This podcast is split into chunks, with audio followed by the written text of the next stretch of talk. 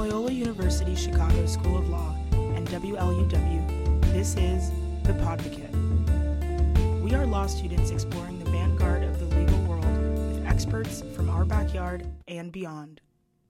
Subscribe to The Podvocate wherever you get your podcasts and join us every Saturday evening at 6 p.m. on WLUW 88.7 Chicago.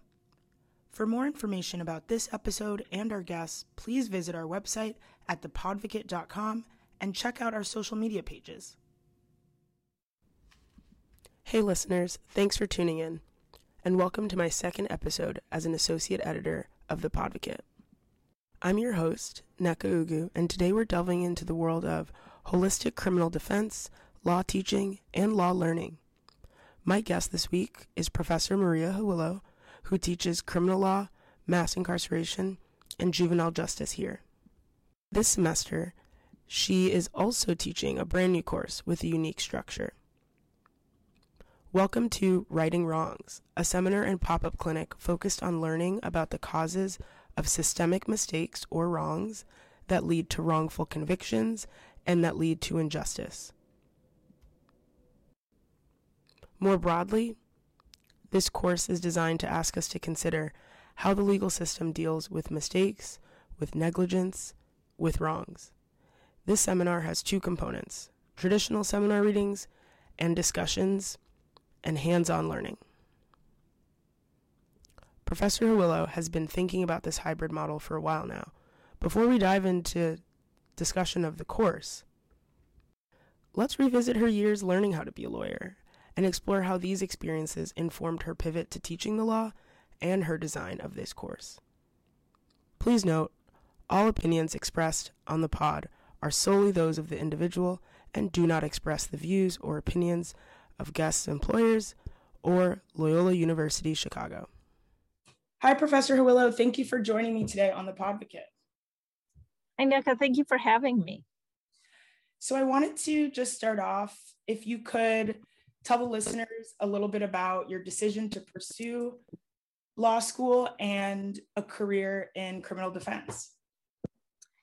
Yes, well, thank you. Um, law school, I, I, was, I've always been very interested in um, reading and writing and interested in general uh, with sort of this pursuit of um, action through the law or the law as a very real thing. I don't know that I had a fully formed idea before I began law school.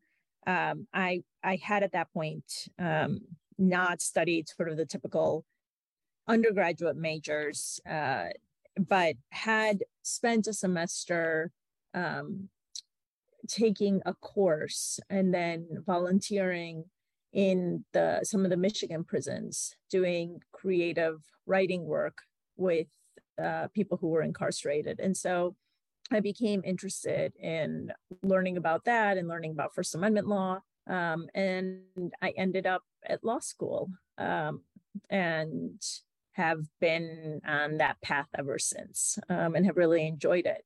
Now, the second part of your question has to do with uh, the career choices I've made, and particularly um, the working as a public defender um, when I graduated, or shortly after I graduated, for a year, I did something else. I clerked, and then I went to work as a public defender. Um, you know, I'm I'm not sure I could say I was one of those people that knew from the beginning that I was going to go um, work as a public defender. Indeed, I I think I can say the opposite. I did not know. I had a number of different interests um, and took a number of different courses um, and that I always encourage students to do the same. I took courses in tax law and employment law and um, all sorts of different areas of the law, uh, First Amendment law, and loved it all. And I, in my summers, worked in a variety of places, sometimes splitting the summers so that I could really understand what the work was, the day to day. Some of the work was at large law firms, and I enjoyed it. Um, it seemed like good training. Now I was a summer associate, so um, slightly different. Um, and some of the work was in uh, organizations, for instance, in the South, like Louisiana Capital Assistance uh, Center. Um, and that organization worked with folks on death row. um, I worked as a public defender for a few weeks. So I did a number of different things. I worked um, in the appellate section of a lar- large law firm. Um, and in the end, I guess by the time my third year came along, I knew that I would be clerking, but I was most interested in representing people um, and representing people who were charged with crime um, and sort of pursuing uh, advocacy on their behalf. I thought that for me at least, the place where the law and law in action and um, my intellectual interests lay were, was really in the representation of people as they faced um, the government and as we sort of put the government to its task, um, the constitutional uh, requirement of proving um, its case beyond a reasonable doubt if it intended to take away liberty. Um, so it met for me what I was looking for uh, this collaboration uh, with others who were really engaged and invested in this. I thought of it very much um, in the same way one might approach civil rights work or litigation. I thought that this was in a, sort of an imperative moment as more and more people were being locked up for longer and longer. Um, and I really sort of liked um, the work itself and meeting with people and getting to know their families and understanding sort of the root causes as well as um, how and when to challenge the evidence. So that's a long answer to your question. No, that's a great answer. And as someone who is, you know, I'm in my second year of law school, I'm still still figuring out exactly what I want to do. And so I, I do think there's really important advice embedded in that answer, which is, you know, try a multitude of things. And it sounds like in some ways you were able to keep notice and be aware of what were the things that were most compelling and interesting to you in the variety of settings that you you worked at. And when you talked about that advocacy and families and really just working with a lot of different stakeholders, it sounds like in your when you were working in DC. Can you talk a little bit about your time in DC and uh, you've already talked on it, talked about it a little bit, but I'd love to just hear a little bit more about the time you spent there and the work you did. Sure, absolutely. Um, I, I consider it sort of the, my formative years um, of lawyering and also very much still part of how I, I identify.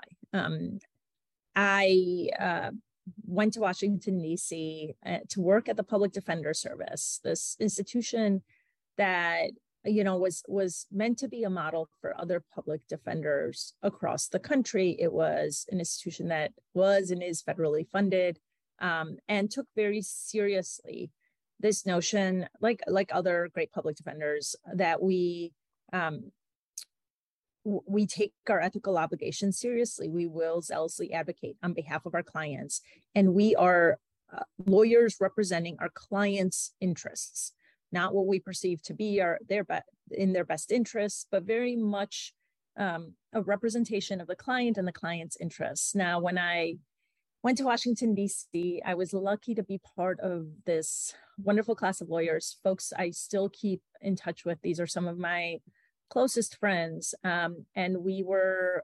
mostly uh, recently graduated. Many of us had either done some clerkships or done a little bit of other work. And there we were. And we came from all over the country, from all walks of life. Um, and we began by uh, engaging in this mandatory training, something that is is quite a privilege because most offices simply cannot do this. But for um, almost three months, I, I, think it was, I now I can't remember if it was 12 weeks or 10 weeks, but for a long time, we were not given a single case. Our only job was to be trained, which is really important when you think about it. We were going to be representing humans facing a loss of liberty. And most of the time, you walk out of law school and you don't get this kind of training, right?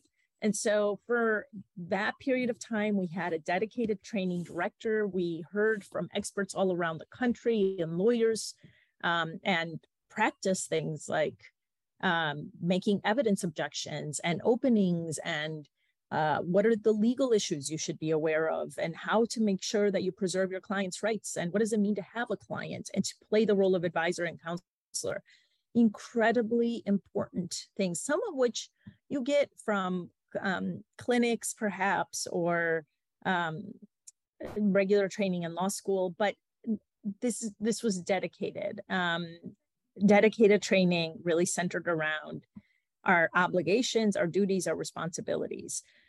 Um, so that that period of time um, really sort of cemented for me at least um, how important the work was um, and how important it was to work with a group of people and from there um, at pds uh, we began the first year by representing juveniles so children who were or children or young teenagers mainly who were um, charged with juvenile offenses in the juvenile system. So, not children charged as adults, children charged with juvenile offenses in the juvenile system.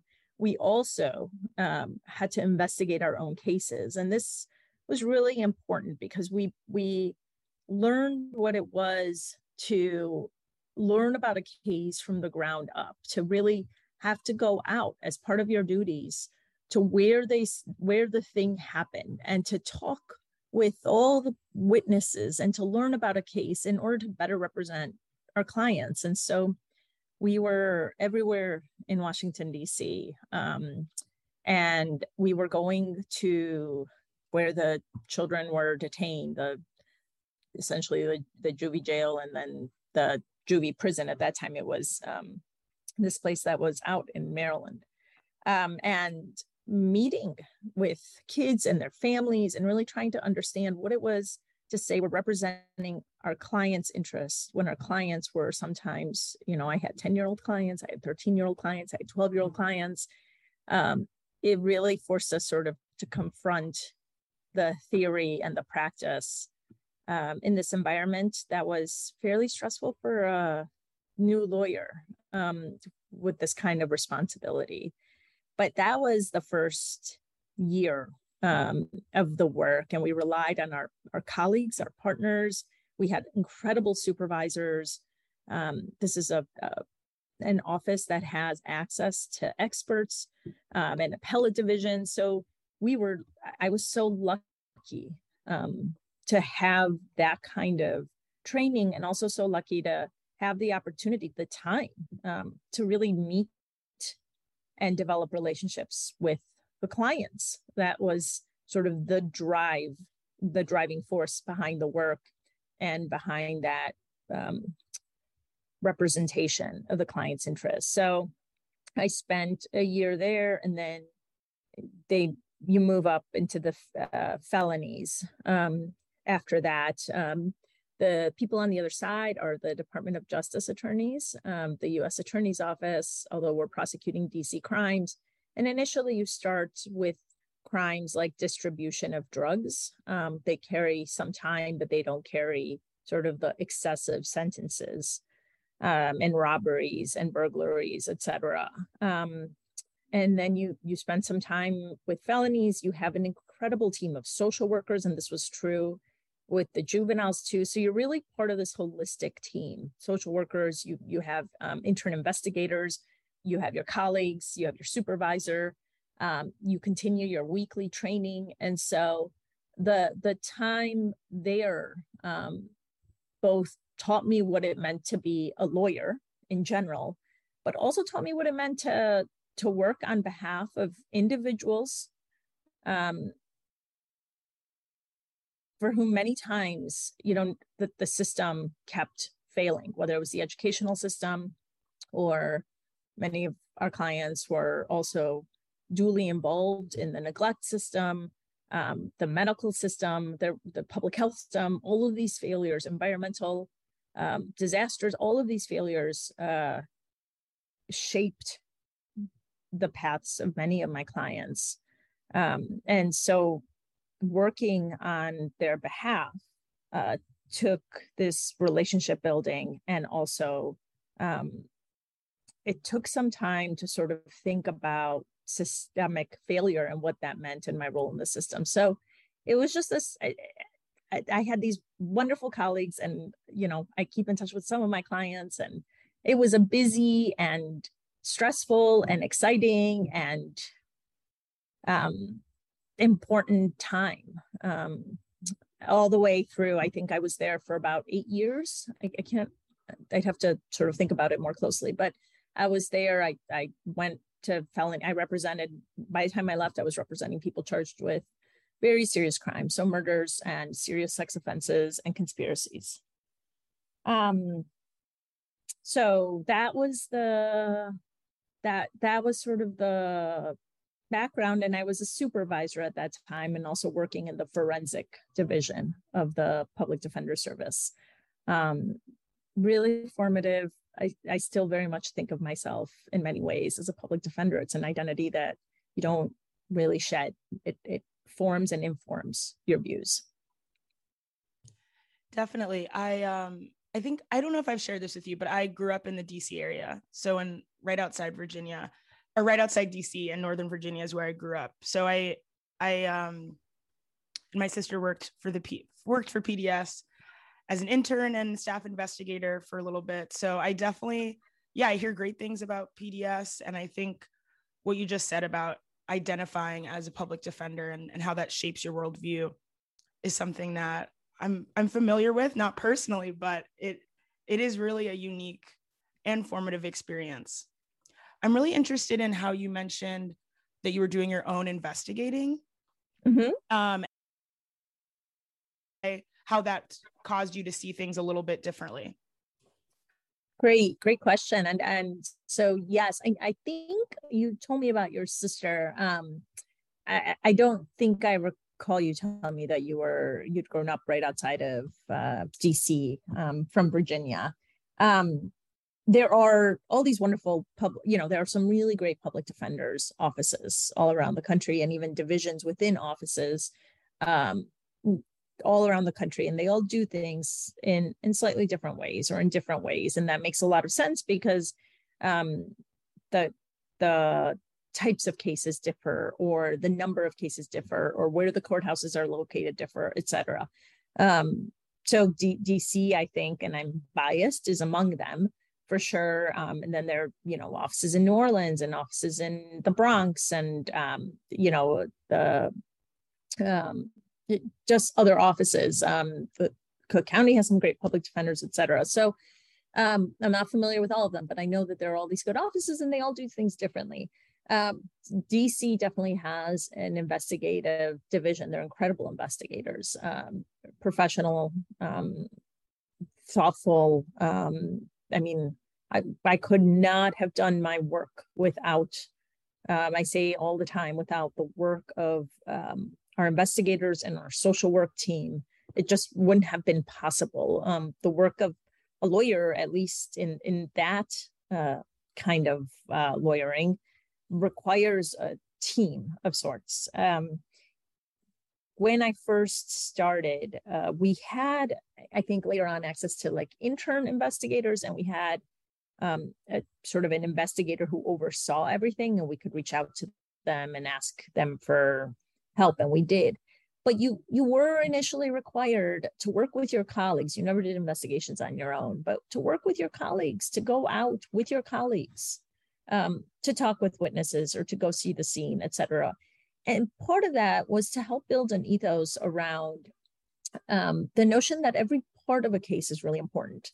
And it, it, you can be an incredible um, cross examiner but if you haven't actually gone to the scene where something happened or um, try to walk around the neighborhood or or try to meet with the witness um, it just won't come out. Like you you just if you can't see it and you haven't the photos themselves sitting behind the desk won't get you there. And i think that's the ethos that they wanted to build is you you have to get to know your client through also getting to know where um, your client is from um, what happened, how it happened, etc.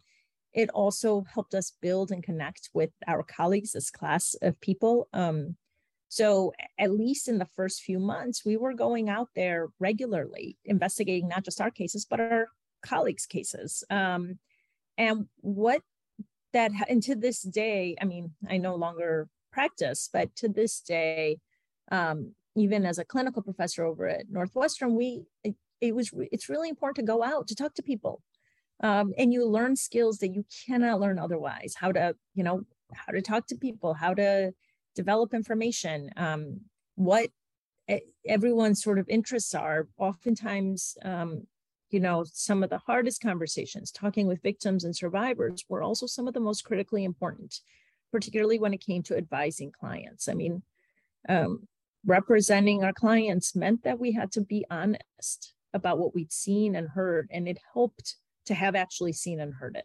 So that's to me um, why it was important to sort of grow up as a lawyer, learning um, to to to investigate as well as sort of do the law in court. So after your time in DC, you decided to enter academia.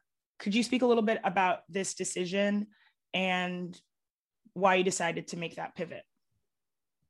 Um, yes, thank you for the question. And I don't, again, um, I'm not sure it was a sort of a fully formed decision, is what I would say. We left Washington, D.C., and moved to Chicago. Um, and I had a very young family then. Um, and I absolutely loved the work of being a lawyer in the courthouse and um, and and representing people. Um, I also knew that um, I, I, couldn't devote the kind of time I needed. I I need, I felt I needed to devote to it at that point. Um, but also that I, it was important to sort of develop other skills, and I loved supervising um, lawyers coming in. I, I absolutely love that work. I love learning from supervisors. I love learning from lawyers uh, who were who had just started the work. They saw things in ways that I, you know, sometimes had a hard time seeing because I'd been doing it for a little while. Um, so uh, that part, that the teaching, I loved law school. I mean, it, it sounds um, a little bit strange, but I did. I loved, I actually loved law school. So I thought um, I would begin to look for something that could merge all those interests. Um, and there are a lot of different ways to do that. Academia is not the only way, obviously. Uh, but I was lucky enough to, um, a, a, good friend of mine um, put me in touch with um, folks at Northwestern, particularly um, Tom Geraghty, and I was really lucky uh, to sort of meet um, people like that. Tom Geraghty was, you know, had built up this clinic, program, was running this clinic. I met with him um, and um, other people and applied for this position. And I feel and felt so lucky to have been, um, you know, to, to have had a spot there um, to work closely with Tom to see a different justice system or a different legal system um, and how it operated. Cook County is the maybe the largest, the second largest single site jail in the country, um, the largest or second largest courthouse in the country, criminal cases. Um,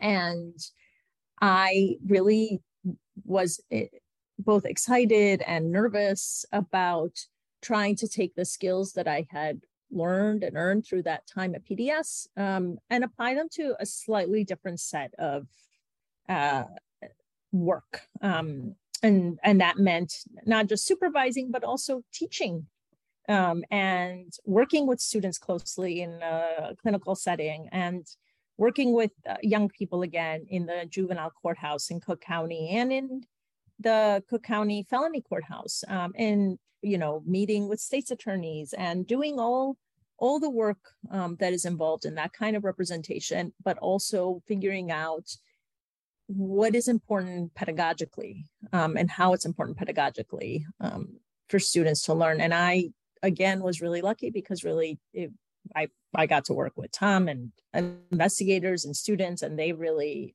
they, they knew what they were doing. So I was just learning from them. It was really a period of growth for me and learning. Um, and I was there for many years and I worked with folks in different clinics. Um, and it was great. Um, and I sort of expanded again because I think that we all can keep learning. I really believe that. Um, and started to do um, work in the international setting, some rule of law work, some training of uh, lawyers, particularly in Ethiopia. And again, this was through Tom. Um, and then did a little bit of work in Lebanon and Syria through a public health program um, run by Juliet Sorensen. And so I, I expanded beyond um, this work. Um, and it really taught me a lot. Um, and so that's that was where and how my interest in academia um, was formed. Uh, and I was just lucky to to have these amazing people, incredible um, teachers and colleagues um, who taught me a lot. Um, and so that's that was the beginning. And then after some years, um, I, I really enjoyed sort of pivoting again and working at, in the non-clinical setting at Loyola and teaching. I love, love, love teaching first year students um, and upper class students, um, doctrinal courses and sort of these these more um, narrow in these more narrow seminars where we really get to explore some of the doctrine at Loyola. I, I absolutely love it. Yeah, I um I yeah, I definitely feel like you you get to teach uh a blend of of courses. Would you speak to the courses that you teach here at Loyola? Sure. I so I, I teach a first year criminal law course. Um, and this will be it's hard to believe, but this will be uh, my, my first year teaching it. Uh, oh no, I'm sorry, first year, fourth year teaching it. Four? It's four or five. I think it's four. Um, and I love it. Um, I, I love having the energy in the room, especially now that we can actually be in the room together. When I first started, we pivoted, you know, within six weeks because of the pandemic. Um, so we were online for that whole year and change. Um, and uh, we did the best we could, but this is, it's great to have the energy of first years um, and to think about criminal law from this doctrinal or theoretical perspective, but to also have practiced it. Um, helps me to understand where some of the differences are um, but also sometimes i hope how to relay uh, that practice plus the theory um, to students. And then I, I, teach seminars. Mostly, I've been teaching um, seminars on mass incarceration and more recently, juvenile justice um, or the juvenile legal system. Um, the mass incarceration seminar was really born of my work uh, from the beginning as a public defender and asking questions about the system and what it means when we say we incarcerate, we have this very high incarceration rate, and what are the causes of it, um, and how can we explore deeply. And I, I, that seminar is a small seminar, and I, um, I benefit so much from hearing students' perspectives on these wide uh, variety of readings. We look at readings from economists and from um, criminologists and policymakers and court decisions to try to really understand um, what's happened and why are, why this criminal legal system has expanded in the ways it has. And then just as importantly how can it be changed? What are the changes that are proposed? Do they make sense? Um, so those are the the courses I've been teaching this year. I started teaching a new course this fall um, called Righting Wrongs, and and you know about that because you're in the class. Yes, exactly. um, yeah, yeah. So I think that's really interesting to hear. Criminal law was one of my favorite classes I took last year. Uh, I was in section two, so I didn't have you, Professor Julio, but I had Professor Russian. And I just think criminal law itself, I'm a former teacher and I'm really interested in stories. And obviously, criminal law is it is about the theory, but you know, each fundamental case you know is its own story as well that that gives us the doctrines that we have today or um, it's also kind of like a history lesson in some ways of here's maybe how we used to see this and here's how we see it now. So I really loved love that class and I think it's interesting to hear you talk about how having the practical experience you had allowed you to think a little bit differently about those theories. And I'm sure there's probably growth you've had and and lots of learning uh, along the way in terms of maybe how you first thought of these things as a law student versus now. So I think that's really cool to to hear you talk about the the continual learning. Um, so the full name of the course is reviewing and reviewing and righting wrongful convictions. But I know that you like to call it righting wrongs. Is mm-hmm. it, is there like yeah, just tell me a little bit about that. No, I mean I, that's a really great observation, and I just want to take a moment to say, um, I, I, eh, yeah, you know, you made a some really great points. First of all, I, I think um, I've been so lucky, and I think Loyola, the students, and everyone is so lucky. We have such a great um, criminal law bench, so to speak, um, and actually great professors all around. Um, and so I've been really lucky to sort of reach out to Professor Rushton, for instance, and ask him questions and and learn about uh, from him. There, there's um, so much depth uh, there. Um, and I've I've loved that about uh, my time here so far. Um, I also agree with you, Nneka, and something I should have pointed out. I, I think one of the things I love best about teaching in this area, and it's it's true, I think all across the law. One of the things I like best about the law is that it, it there are real people behind all of these cases, and there are real people behind all of the decisions and all of the orders. And sometimes we just don't focus, like I forget to focus on the real people sometimes. And I try really hard to be sure that when we're learning about a case, we're really learning about the people um, because that helps um, center the discussion. Um, and I think in part the practice, um, you know, you're building the case from the ground up. Eventually, will become an appellate opinion, and sometimes um, in some of the cases I tried, it went all the way up, and you know, but but it began with a meeting in a jail cell, or if you're a prosecuting attorney, it begins with a meeting with the police officer or the victim. These are real people. Um, it doesn't just begin with words on a page. Um, and so, um, righting wrongs um, is something I've been thinking about for a long time now for for several years um, and i and you're right that i i do tend to call it righting wrongs that's i think originally what i really wanted to call it but i wasn't sure that it would um, be clear. Um, so it's a bit of a longer title title reviewing and righting um, writing within our uh, wrongful convictions. But the idea behind it is that we're we're talking about error here and and wrong in the system. So i like to talk about righting those wrongs. Can, can lawyers um, sort of police themselves and audit themselves and say, and audit one another and say, this system or we lawyers or we in law enforcement um, got it wrong. Um, in our case, we're talking about wrongful convictions, um, and that includes folks who are innocent and convicted. Um, but we also explore through our seminar um, people who maybe it wasn't a wrongful conviction, but the way the conviction was secured included practices that were that are and were harmful and wrong.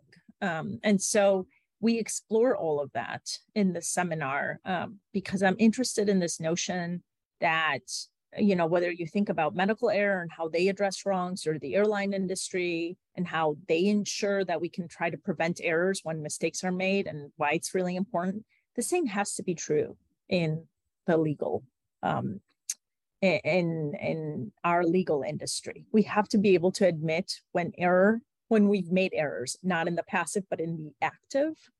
Um, and sometimes those are intentional and sometimes most of the times they're not. I'm interested in that in that notion that that we have to be able to address um, wrongs. And so this course explores that explores error explores causes of errors in the legal system um, but also contains a component of, of very much reviewing um, cases with with the attorney general's office um, and in minnesota of all places um, where a new review unit has been formed the conviction review unit. And we students um, all of us um, are reviewing a handful of cases to determine whether or not they should be further reviewed what additional information we might seek and whether there is a wrong in those cases in the sort of the big picture sense to be righted. Um, so that's where that comes from this the i'm trying in this seminar to sort of blend um, theory and not practice we don't represent anyone really uh, but um, the practical the concrete um, so that that's that's the idea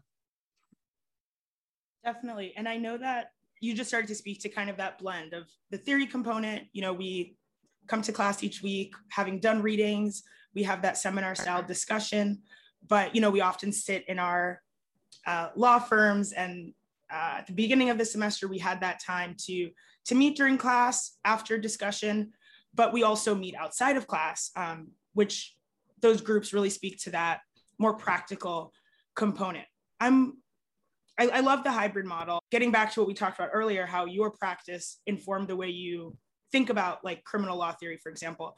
I do think there's it's really exciting to have seminar readings that in our law firm groups we we bring up, you know, or we think about, or um, we reference. And so I think we can learn a lot from from each half of the class. I, I want to hear from you as the obviously a participant, but you know, you are the the professor of the class, so you do have a unique vantage point. Would you speak to maybe some of the uh, advantage, advantages or disadvantages of this this hybrid model?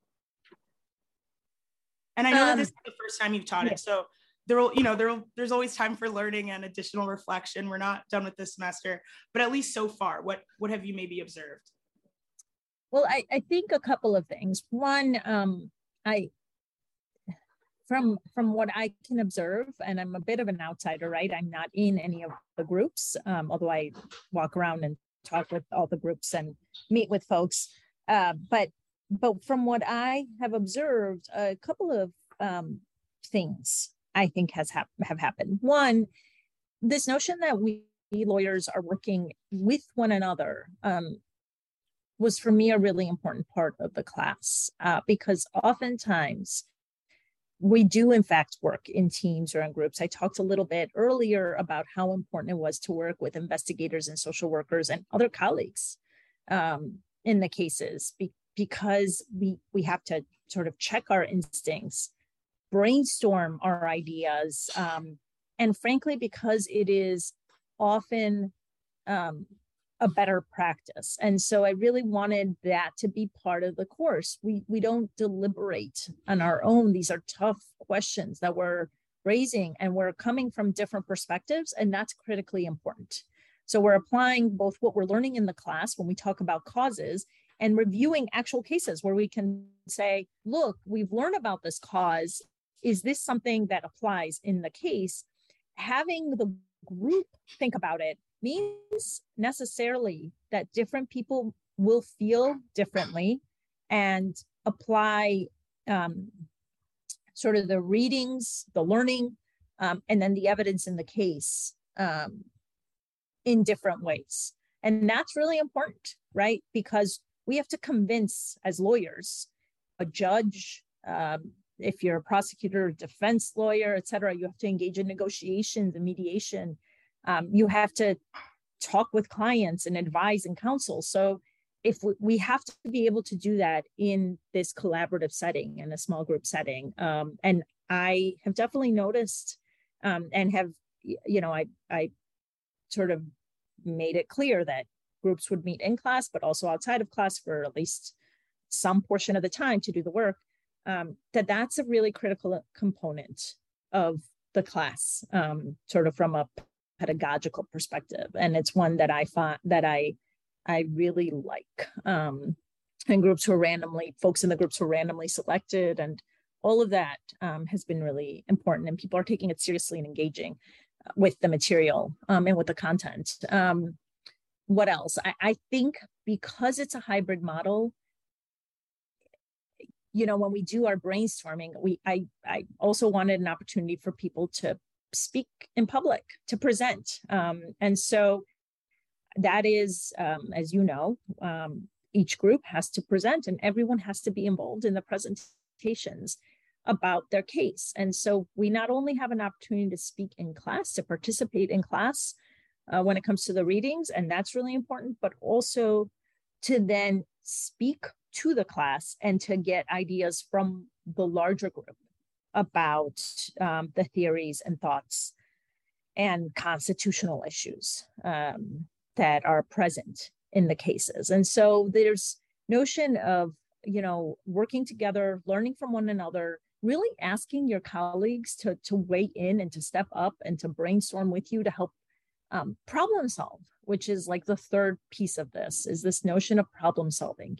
Can we help solve problems? And that's, I mean, again, maybe sounds cheesy, but we're, we're, you know, you're, you're law students, yes. But I think law students actually can do a lot. Um, the way that, and I won't get into specifics, but you all are looking at the particular claimant's cases or thinking about the material differs in some ways than the way I do. And that's really important. Um, the fresh eyes on potential legal error is really important. Um, and so the question I had for myself is can law students um, working obviously with a, and we know this happens in clinical courses, but can can we do this hybrid model um, and do it effectively? And I really enjoyed watching that uh, piece of it. I, I think um, there's so much there um, that is being done, and um, the work that will be done is work that is impactful. Um, as I think you know all the the great clinics are as well and all the great learning so that's i think that's basically another long answer to that question but um, that's my reflection that's great and i i really do like how you touched on the collaboration element because i really do think i i personally love collaborating and working with others and i feel as though you know i'm a second year student and one being a 1L, you know, it is a lot of the doctrinal courses and there is a lot of theory and a lot of things to learn. And collaboration would would make its way in some ways in my 1L curriculum, but I think for the most part, it it was very individual, which, you know, I think I think that's okay in some aspects, but I've really enjoyed that collaborative piece of this course. And I'm so glad. I'm so glad. Yeah, it's just I yeah, I just love I just think we can learn so much from other people. But even as when I, I taught here in Chicago, I taught high schoolers, and I always felt like yeah i don't know I, I learned from my students all the time too so I, I i really do think and students work really well with each other um and obviously we're not high schoolers but you know we also like to talk and engage with our peers and so it, it seems right to get to do that even as as law students. I'm wondering if so obviously you know you teach a 1L course criminal law and there is so much theory and and so much to to get through in in crim. So I think there is something to be said about this being difficult timing wise. But I'm wondering, you know, do you think that there's a role that a similar type of hybrid model could play or should play a larger role in 1L coursework specifically? I think that's a really great question. Um, and I don't think I have sort of a fully formed answer. I'd want to process that a little bit more, but I, I, I think certainly there's a role that um, um, uh, this sort of hybrid model. There, there may be a place for it in the first year curriculum. Um, whether it looks exactly like this, I'm not sure, only because, you know, I, I capped my course at what we have 35 students. Um, and my first year classes are typically around 74.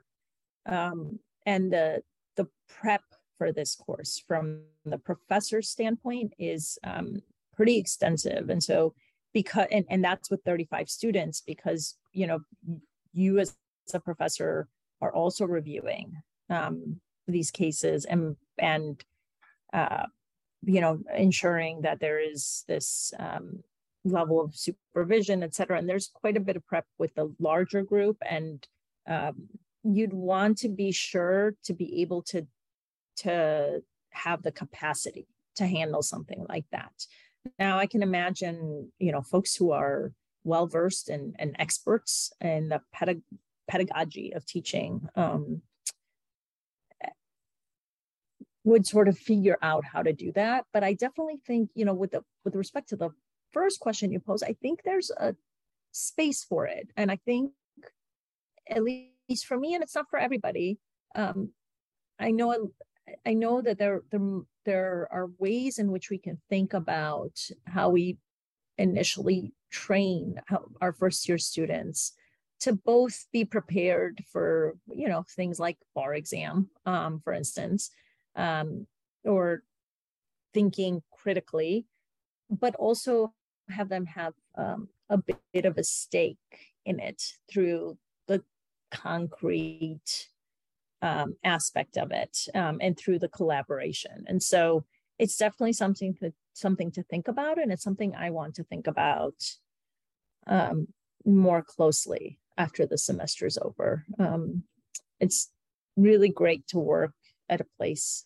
like Loyola where faculty have um, this uh, sort of the the ability to think creatively and to really focus on you know how we can best teach and reach a, a number of different diverse learning styles. Um, so i want to spend some time thinking about it um, and reaching out to people who are experts in this. I am not an expert in this um, but definitely want to learn more about it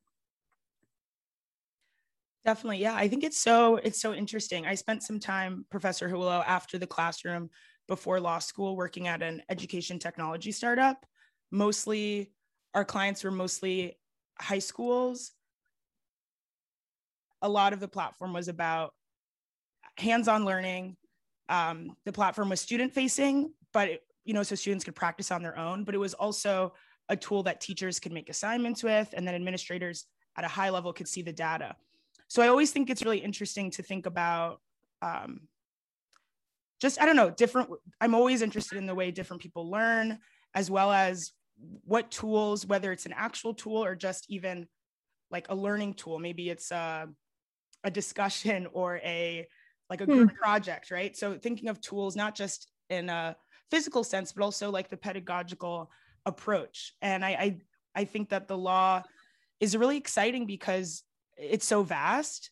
And I think 1L year is it makes sense that it's designed in the way that it is because you know we do have the bar coming and there is so much to learn. And like you i didn't even think about the section thing with like having 80 students in a section. It's hard to kind of get at that that hybrid piece but it's just something i've been reflecting on when i think about what i loved about 1l and and what i like so much more about this year yes, you know, it's that I have law school under my belt, but I really do think this year a lot of my personal learning styles are are more readily available to me in the classroom. Hmm. And I and so I'm I'm doing a lot of reflection as well kind of on on what that looks like. So we can we can reflect individually and, and keep each other in the loop. But um yeah, it's just something I'm really I you mentioned that you'll always identify as a public defender. I think I'll always kind of identify as a as a teacher. Yeah, absolutely. And you have so much to bring um, to this discussion and to and your reflections and your background and your experience and expertise is really critical as we think about. And that's why I mean, for a lot of different reasons, I, I encourage you know students to to speak up and to really like thoughtfully engage in the process of their own learning right? With um, recognizing that uh, we have to capture a, a diverse um, student body with diverse learning styles and needs but but still, um, you know, you all come from all these different walks of life and have so much to teach all the rest of us um, about how best to um, center student voices and student learning in the classroom experience because that's what we're doing here in the end or trying to do here in the end. So um, i'm i've been really lucky to just get to know um, you know students at, on this level. That's what i like about the seminars as well um, and to try to get to know some of my one years as well. So it's just been um, an interesting experience and an important one and i feel i have so much left to really learn and engage with um, and you know feel lucky to have the chance to do this the opportunity to do this. Thank you professor. And i have one one final question for you. It's it's kind of a two part question. So what advice maybe do you have for one students interested in a career in criminal defense? And then two what advice do you have for students that are interested in in academia and uh, either being a doctrinal professor or being a clinical professor after law school? Yeah, and this is my shameless plugs for all things clinics as well. Loyola has some incredible clinics um, and externship opportunities. So I'm, I'm always encouraging students to um, think about uh, taking a clinic um, and about other externship opportunities. But the professors in the clinical programs are just so great. And even if it doesn't seem to be in your area of interest, I, will sort of end in the way that I started our conversation um, or that, that, we began our conversation. And that is, I, I think, um, I think sometimes we don't necessarily know what we don't know. In other words, um, you know, maybe I didn't really know much about tax law. I took it. It ended up being one of my very favorite classes in law school. Now, I'm not a tax lawyer. It is true. It did not sort of shape or change the trajectory of my career. Um, but I'll tell you that I I think that it it definitely made me think about bigger issues. Um, and same was true of employment law. And I, I practiced a little, not practiced, but in my summers i worked with some employment lawyers at the large law firms and i i loved what they were doing. I thought it was really interesting actually. So um, and same was true of the first amendment stuff. So i think my advice whether it's for those students who might be interested in pursuing a career and i've, I've worked um, as you know now with the attorney general's office um, sort of on both ends here um, I, I think for students interested in that I would highly recommend exploring it in your summers. It's such a great opportunity to try to explore um, the work itself and and the value of the work and not just you know if you're interested in criminal defense work maybe you want to try um, the cook county public defender's office and try to seek an internship or maybe the office of the state appellate defenders and maybe it's appeals work um, where you want to get the training or maybe um, look at the Lawndale Christian Legal Center, or maybe some, you know, work with a, s- small private um, criminal defense law firm. Um, and if you're interested on the prosecution side, um, you know, the state's attorney office has some incredible uh, opportunities um, to to work with them. Um, so there are these avenues that I think are are good in the summer, but also can be part of an externship experience um, during the school year. And and not just here in chicago but if folks are willing to travel i left um, where i was to go to dc right? Looking nationally um, at these places makes a lot of sense. And then i think exploring things you might not think you're interested in also makes some sense. Um, you know a civil rights law firm or um, work in the international arena for a little bit. All of that can help shape your career. And I always plug clerkships because I think they're really important um, and a really great way to spend a year further developing um, writing and researching skills, which is always helpful as a lawyer um, and meeting new people.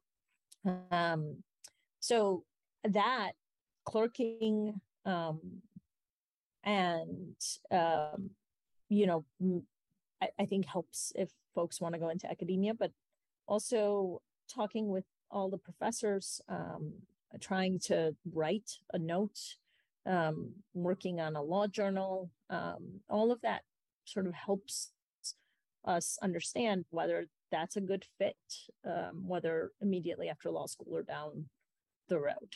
Um, I think that's and attending conferences and seminars and talks.